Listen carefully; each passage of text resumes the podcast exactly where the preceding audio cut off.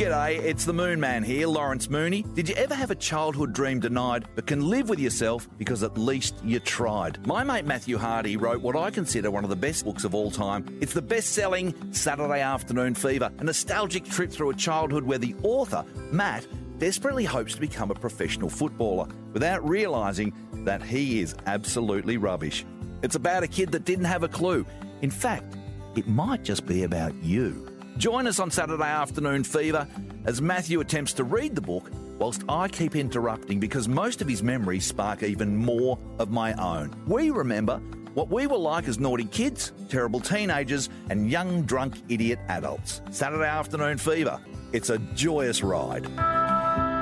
Chapter 1 I discovered passion in a packet of footy cards. Scanlens footy cards had a smell all their own. The flat slice of chewing gum tasted better than other types and it gave out a fruity sort of scent.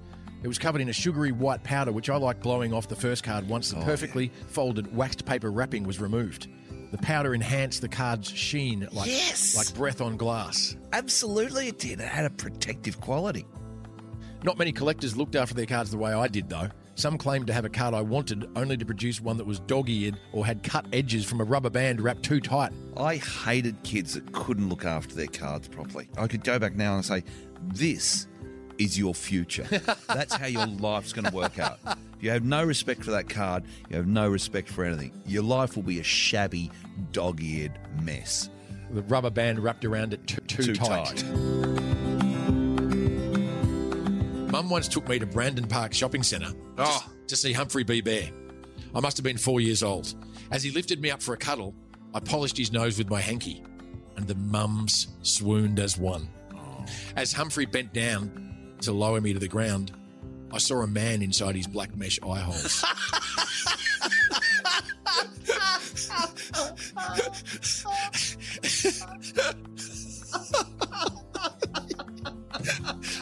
my stomach sunk just then. Oh, my stomach sunk as it did at the time. You polish his nose, and then all of a sudden, what's oh. inside him? Yeah, how can what? How can this possibly be?